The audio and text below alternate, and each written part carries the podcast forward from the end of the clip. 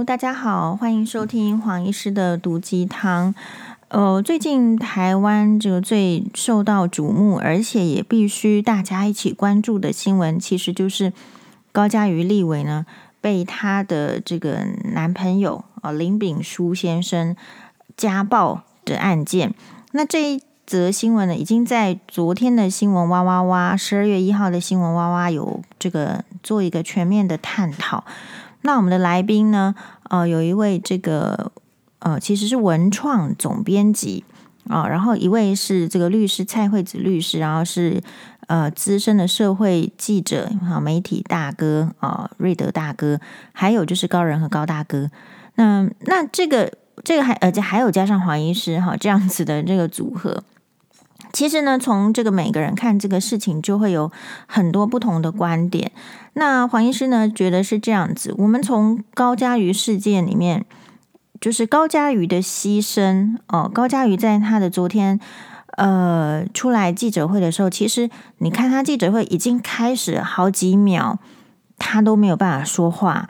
那他开始说话的第一声，其实是哽咽中说出来的。所以你你看看，就是说他此时的煎熬，还有他曾经这个受到的伤害，到目前为止，就是呃，是时势，或者是说这这个态势逼着他要勇敢坚强出来，否则他的政治人生会被毁掉。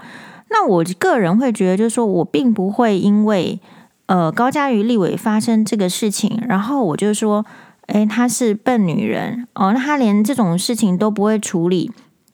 这个什么很这个怯懦啦，或是胆小啦，或者是怎么样畏惧强权？我觉得并不是这样子哦。反而我可能就是，我觉得在这在此的同时呢，我也同时要提醒大家，也许是二十年前发生的事情左右了。就是同样当时是一个知名的，就是能力跟这个高嘉瑜呢是也很接近的，当时的政治明星曲美凤小姐，她也发生这样子的事情。然后他发生这样的事情，他完全也是受害者。然后就是被这个周刊呢，就是去散播哦，去去描述他的这些性爱的这个影片。所以当时呢，对于这种个资啊，对这种影片，你当然知道是不应该流传。可是也许没有那么好的办法，所以变成是一个全面性、广泛的这个流传之后，呃，其实我们看到曲美凤她虽然很努力。的继续的可能就是呃，就是想找一些空间什么，但其实后来我们发现，即便曲美凤的才华是在可能在这个新闻上也有才华，在政治上也有才华，可是这个社会并没有给曲美凤后来太大的机会跟空间哦，所以那这个。所以今天呢，在看这个高嘉瑜这个例子的时候，有这个曲美凤这个，我是在节目上不好意思再提这个曲美凤的事件，因为不想要二次伤害嘛。可是有时候你为什么一定要就要提出来？是说，其实这个事，你看这个事件，为什么高嘉瑜会？你说他为什么会被被捆绑成这样，被内心捆绑成这样，要纠结这么久？人家在很没交往多久就叫你下跪签什么切结书了？你还可以继续跟他交往，然后还可以被揍，揍到成这样遍体鳞伤，眼窝是非常肿的，没有办法出门见人的。就算出来医院开会，这个也必须戴大的口罩，上节目必须戴大的口罩，然后这个手脚都是淤青。这一种明眼人一看就知道是家暴了。就是为什么？因为其实有很多的，也许他知道了更多的前车之鉴，就是女生你公布了这些之后呢，其实。表面上好像社会谴责不应该有这样子的行为的男生，比如说，好林炳书这一次是我觉得是因为时代进步了，所以新北的检警很快的就把他的绳之以法，哈，开始后续的调查，然后避免就是高嘉瑜受到更大的威胁跟受伤嘛。这是时代的进步，可是实上可能也会因为就是历史历史的一些女性，如果发生这些问题的时候，通常即便当时的社会有一些声援的声音，可是这些女生后来是没有什么机会的。好，现在所以你看，才会有在比如说三立新闻网啦，或者是我就看昨天这一集新闻哇哇下的留言，竟然也是有那种你不晓得是男生还是女生都有，就是去留言说啊，这个是活该，好，就是很很，就是很泯灭人性的这个留言哦。所以这个表示什么？表示。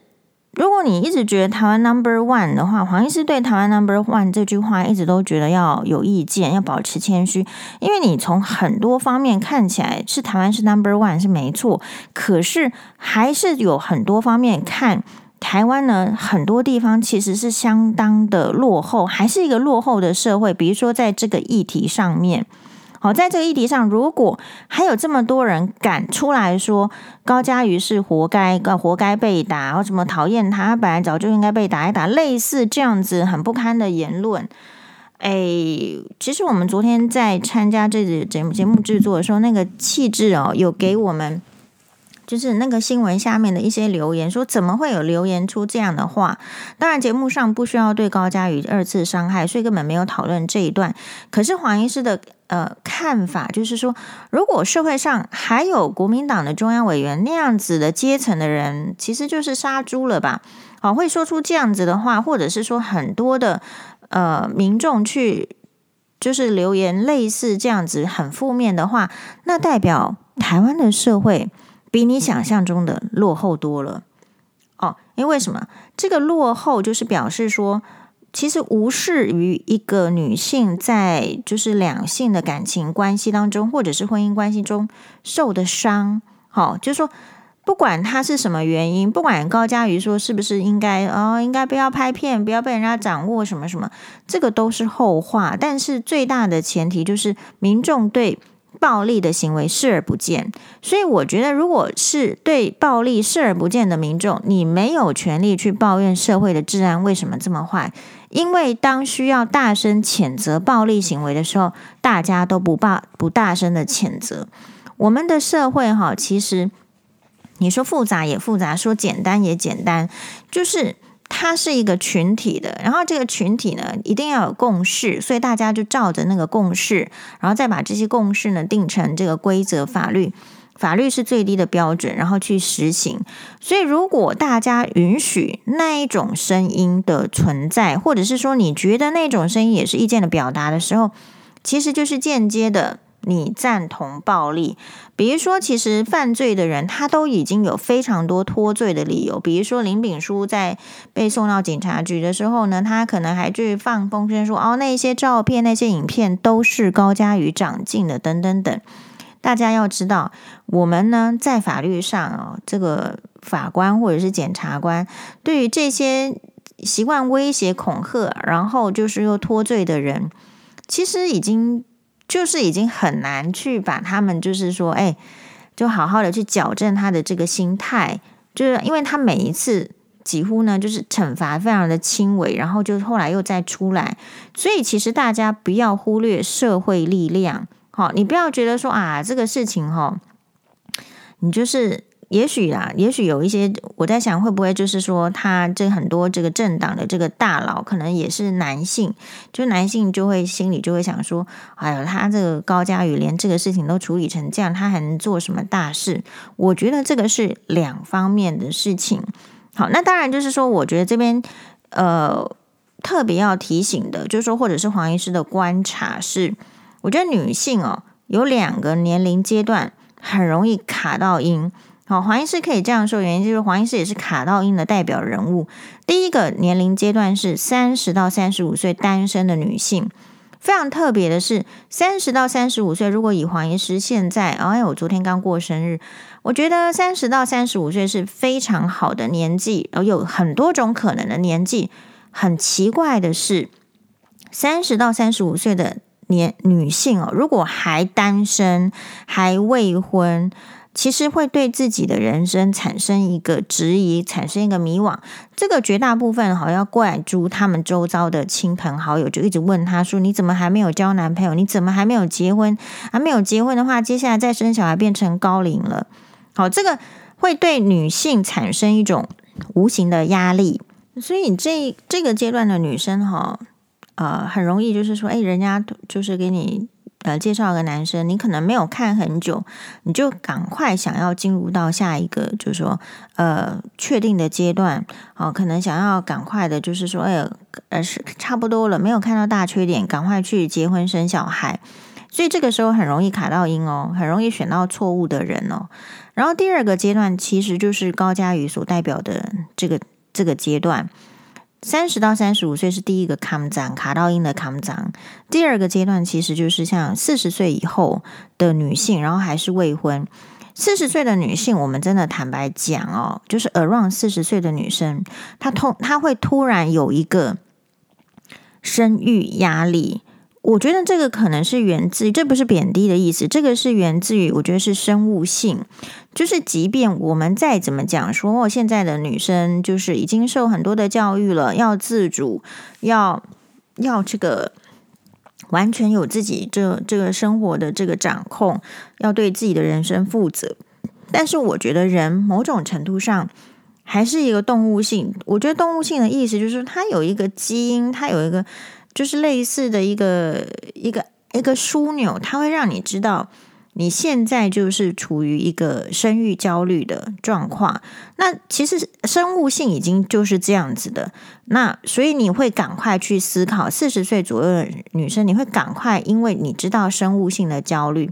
可能比较不容易受孕，或者是可能比较就是说，哎，难。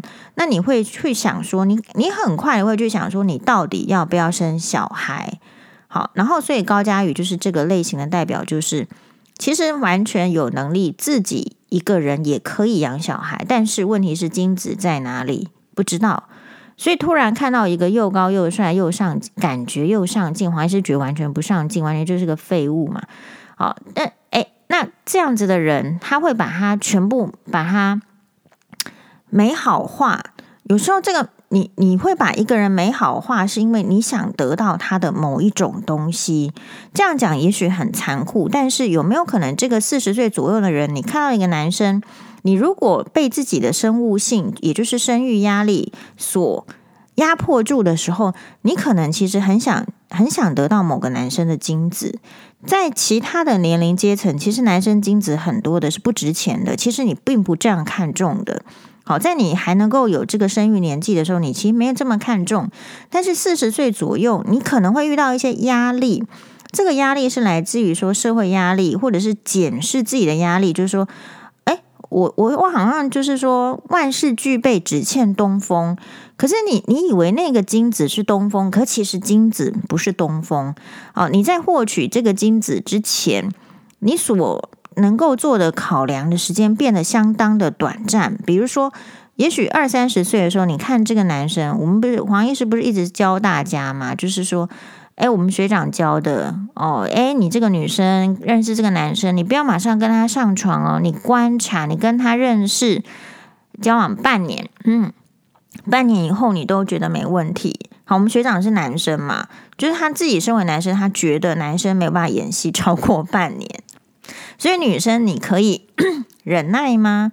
你可以多点 patience，多点耐心。你观察这个男生半年哦，确定他的这个半年，再确定什么？确定他的品格，确定他的这个相处的模式。你是需要这半年来知道他是不是一个暴力的情人的，因为会有那种情绪暴力的人，他时间拖得不长的，因为他的本质就是很容易冲动，很容易暴力，很容易施暴。所以女生，你有时候为什么这个半年没有办法去投资？你可能被洗脑嘛，被这个时代洗脑说没有关系啊，上床没有关系呀，好，只要带好保险套就可以了。或者是说四十岁左右女生觉得上床没关系啊，反正如果真的有小孩，那就是我赚到。其实隐隐约约，我们是被这样子的一个，就是说错误的观念，或者说时下都接受的行为。所去影响到，其实你如果真的要获得一个幸福，不要说获得幸福，你如果要免于一些很可怕的灾难的时候，其实这个半年对整个人生，现在平均余命到八十三岁、八十七岁女性，是你觉得八十七年的人生中不能够花半年的时间来看清楚一个你是不是真正需要的人吗？这个是很重要的投资啊，比你投资什么股票啊，或者是什么房地产，是更能够让你免免于更多的损失的。可是大家会去想到这个问题吗？所以其实很难。大家会觉得自己有能力去处理掉很多的问题，可是事实上，你看哈，即便你一般的人都说啊，没关系啦，那不然。再再分手就好，好，其实你会发现有一些人是很难分手的，或者是更多同样在婚姻中的女性会同意，在婚姻中更难分手，在婚姻中很难离婚。表面上好像听到越来越多离婚的案件，可是事实上离婚在这个过程呢，还是非常的，就是说，嗯、不是很容易沟通，因为离婚就是感情破裂。呃，然后呢，就是共同的东西绑在一起，可能是财产，可能是小孩，好，可能是社会地位，或者是一些呃一些利益，很多东西绑在一起的时候，其实要分手是更困难的。然后，如果是没有结婚的这个男女朋友，你要分手的困难就是在于人家要不要好好的跟你分手。可是有时候，其实。每一个人的水准跟程度是不一样的。好，比如说分手就分手的人也有这样子，很好就分手。阿萨里就是说，呃，还是可以做朋友。呃，当然也有这样子的人，可是也有很多是说分手的当下其实是抱持着怨恨，然后会去说很多呃诋毁对方的话，或者是说。根本就是造谣的，也有这样很多的人，就像黄医师现在就是离婚都不知道几年了，超已经五年了吧，是吧？那呃，可是呢，这个前夫的舅舅徐清吉、徐乔治还是在网络上继续的要这个抹黑我，好，继续的怎样？所以你在看高嘉瑜的那个这个记记者会的重点，他有提到一个很重要的重点，就是为什么女性你会你会被控制？大家会说，你就不要拍这个影片就好了。可是当下很可能他不敢不敢不拍，有没有可能？有可能，不见得是完全是讨好，不见得是完全是要维系这个关系。就说一个一百五十七公分的女生，在一个一百八十公分的男生面前，感情好的时候是很甜蜜，叫做小鸟依人。可是如果受到这个压力，或者是说感情不好的时候，你在他前面就是一个打不过的小孩子。啊，你你你要逃走，你被固定，你都很难很难逃走，对吧？好，所以其实如果从这个观观念来讲，高嘉瑜他就是有很多的限制。那他出来记者会，我觉得有个很重要的指标，就是他告诉大家，他觉得很丢脸。我觉得这个就是他没有办法在很快的时间里面逃出来的一个很重要的原因。那黄医师为什么很快的从那个就是不堪的婚姻中逃出来？也有一个跟他很这个类似的就是相对应的指标，就是黄医师没有在怕丢脸的。好，为什么？诶，你你如果怕这个丢脸，哈，你如果这个怕丢脸的意思是什么？就是你会有很多，就是说高嘉瑜为什么怕丢脸？台大法律系毕业，精英女性，政治人物二十年，在法律上在政坛上犀利问政。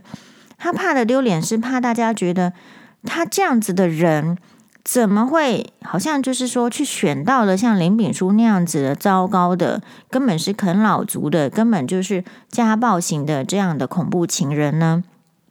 他觉得他没有办法接受，他这个脸拉不下来，拉不下来，让大家知道他没有一个做好正确选择，或者说他就是一个就踩到狗屎的这个这个状况。就很多人会觉得这样丢脸，那他的丢脸也同时的来自于你看到为什么他会会觉得有需要丢脸，就是网络上的那一片讪笑声，会有人说活该哦。那三立新闻网下面大家去看，写得更糟糕，完全是政治的对立，而没有讨论到这个人性呃为前提，所以这一些当然都是高嘉瑜哦，他觉得丢脸的。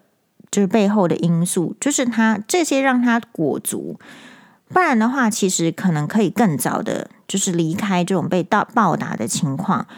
通常家暴的话，不会是第一次就打得遍体鳞伤，已经好几次了。在他对你大声、对对你精神的侮辱的时候，如果你不离开，接下来就是我对你精神侮辱成这样，你都还可以在我旁边，你的身体我我可不可以践踏？我觉得男生可能会践踏，践踏的可能性非常高啊，是吧？然后，所以如果你你在就是，所以男生哦，其实或者是女生，其实，在感情的交往中，其实会去会去不断的去去踩这个对方的底线。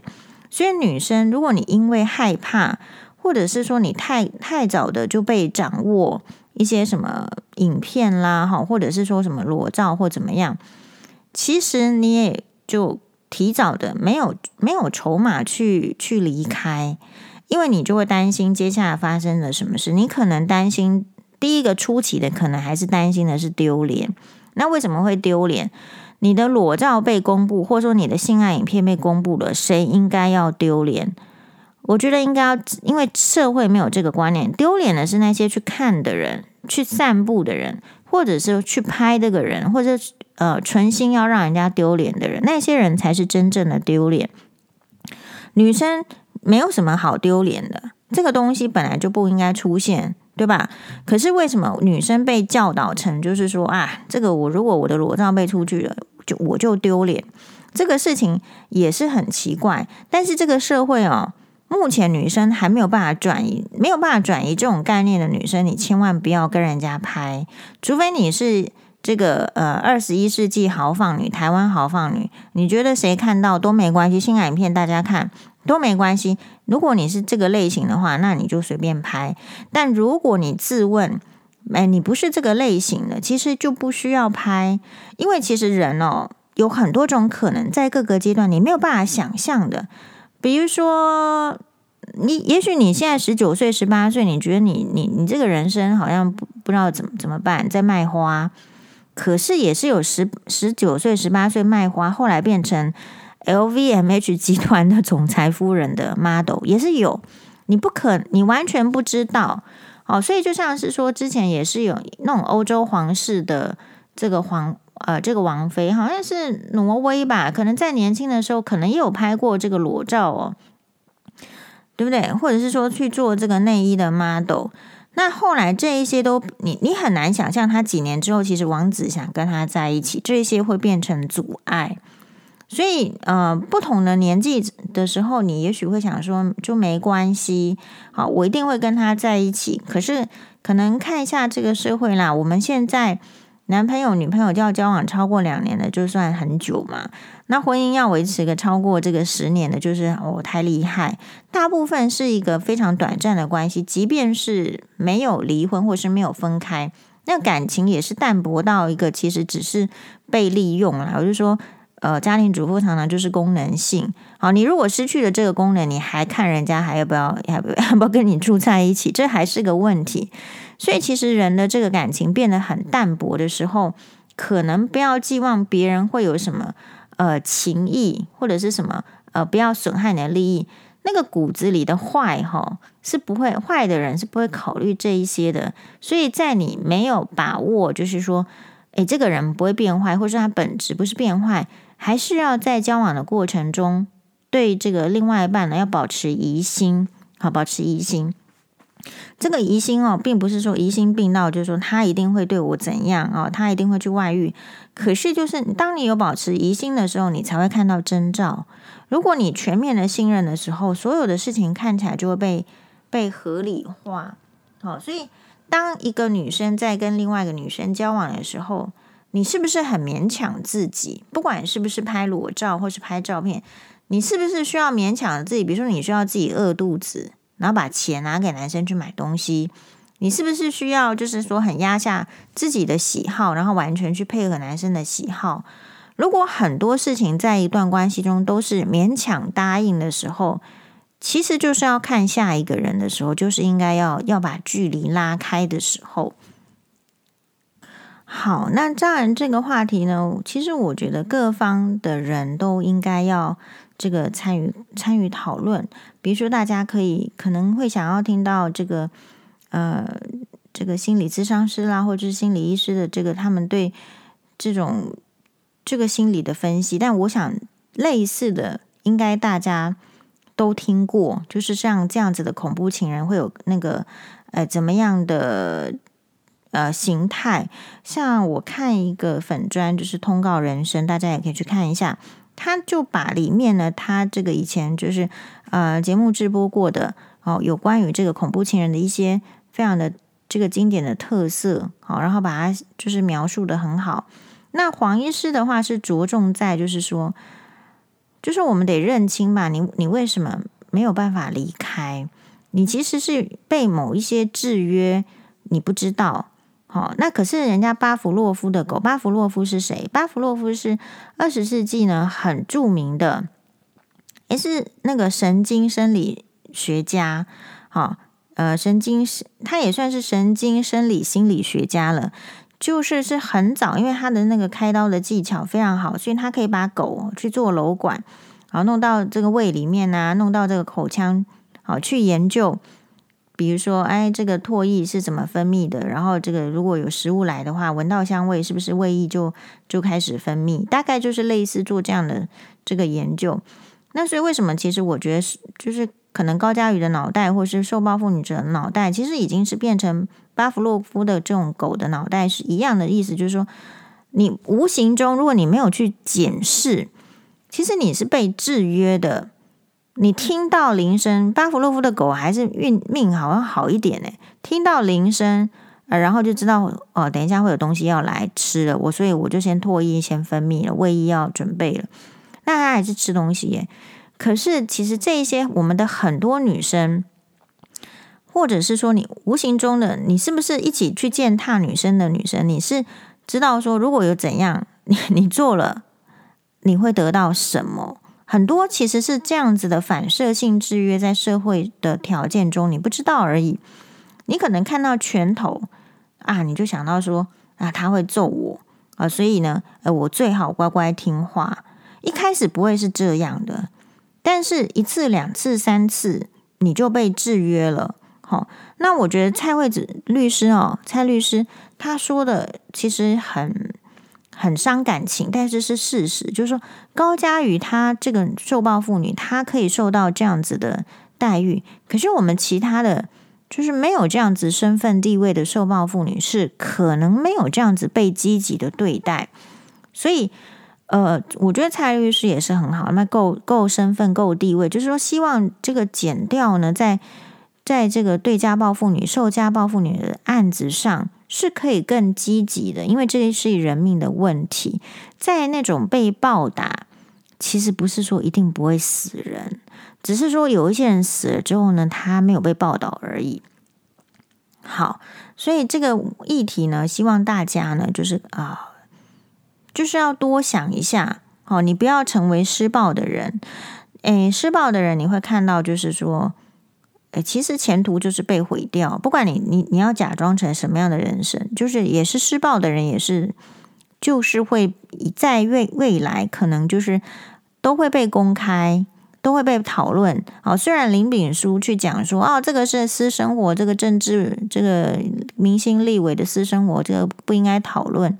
他这个理论上哦，到法院上都是没有用的，因为像这种家暴，卫福部显示每五个人。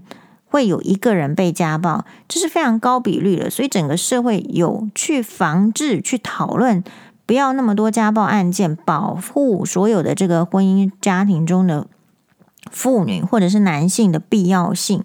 所以，既然有这个必要性，这个就不是说什么隐私不能讨论哦。好，就像是这个前夫也曾经以就是说这个，嗯，婆媳之间又不是什么这个公益的事件。好，然后就说我不可以讲，我如果讲的话就是妨碍名誉，他是这样子告我呢，对不对？可是人家高等法院的这个裁判是说什么？就是我们的这个女性真的是都会面临到婆媳问题，所以这个是属于社会公益。哦，所以欢迎大家对这一些议题都勇于的去讨论，不是觉得说他不能讨论、不能改变啊，受害了就受害了，受害者就觉得说。我就是丢脸，其实人生是这样子，为什么一定要不丢脸呢？我我我是觉得是这样子，人生一定都会有丢脸的时候，跟一定有光辉的时候。其实人生呢，各个阶段会有各个阶段不同的准备。比如说，你可能二十岁的时候你要准备什么？三十岁的时候面临什么？四十岁的时候开始健康其实要下滑了。然后你五十岁的时候可能要骨质疏松了，你其实人生就是会有很多这些面对。你如果每一次都要把这个事情想成说这个诶丢脸跟不丢脸，说实在啦，呃，去善笑别人的人才是丢脸的人吧？好，没有办法给人家就是那个雪中送炭，还落井下石，那才是应该我们要笑他的人。所以没有理由说大家各自在经历。就是老天爷这个给予的生命的历程中，你需要觉得这些事情是是丢脸的，我觉得也没有需要。好，你觉得考六十分丢不丢脸呢？没有考上好的大学丢不丢脸呢？没有好的工作丢不丢脸？没有好的薪资丢不丢脸？其实有一些这个都不是单一方的问题。既然不是单一方的问题，那就没有什么好丢脸的哦。那所以，可是大家要破除这个概念，就是说。把时间浪费在，我觉得要不要丢脸？其实这个就是一个 calm down。你只要想说，我怎么样能够过得更好，就没有时间去烦恼这个事情丢不丢脸了。因为会笑的人就是会笑啦，那就是那个水准。所以社会必须一起把水准抬高。才有可能让大家的生活更愉快。那如果老是那种就是没水准的人出声音啊，又来笑他啊，来怎么样？那当然社会就会越来越糟糕。好，谢谢大家的收听，马丹呢。